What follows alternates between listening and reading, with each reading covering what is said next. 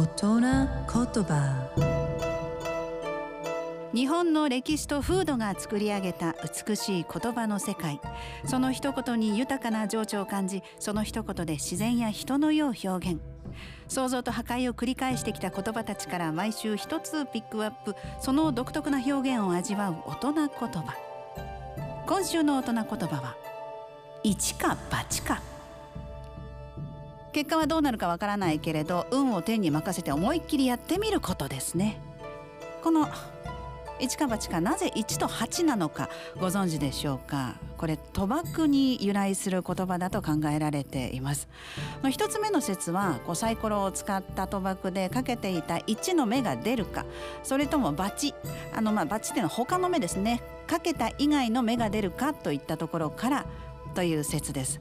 まあ、つまりいちか八かのバチはこう罰から来ているということなんですね。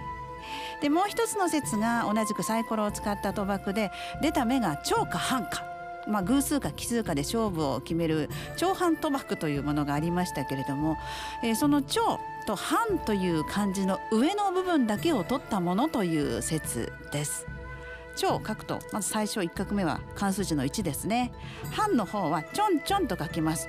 これあの漢字のはちの逆さまですが、あの旧字体でははちの字をしていたんですよね。だからいちかはちかいちかはちか。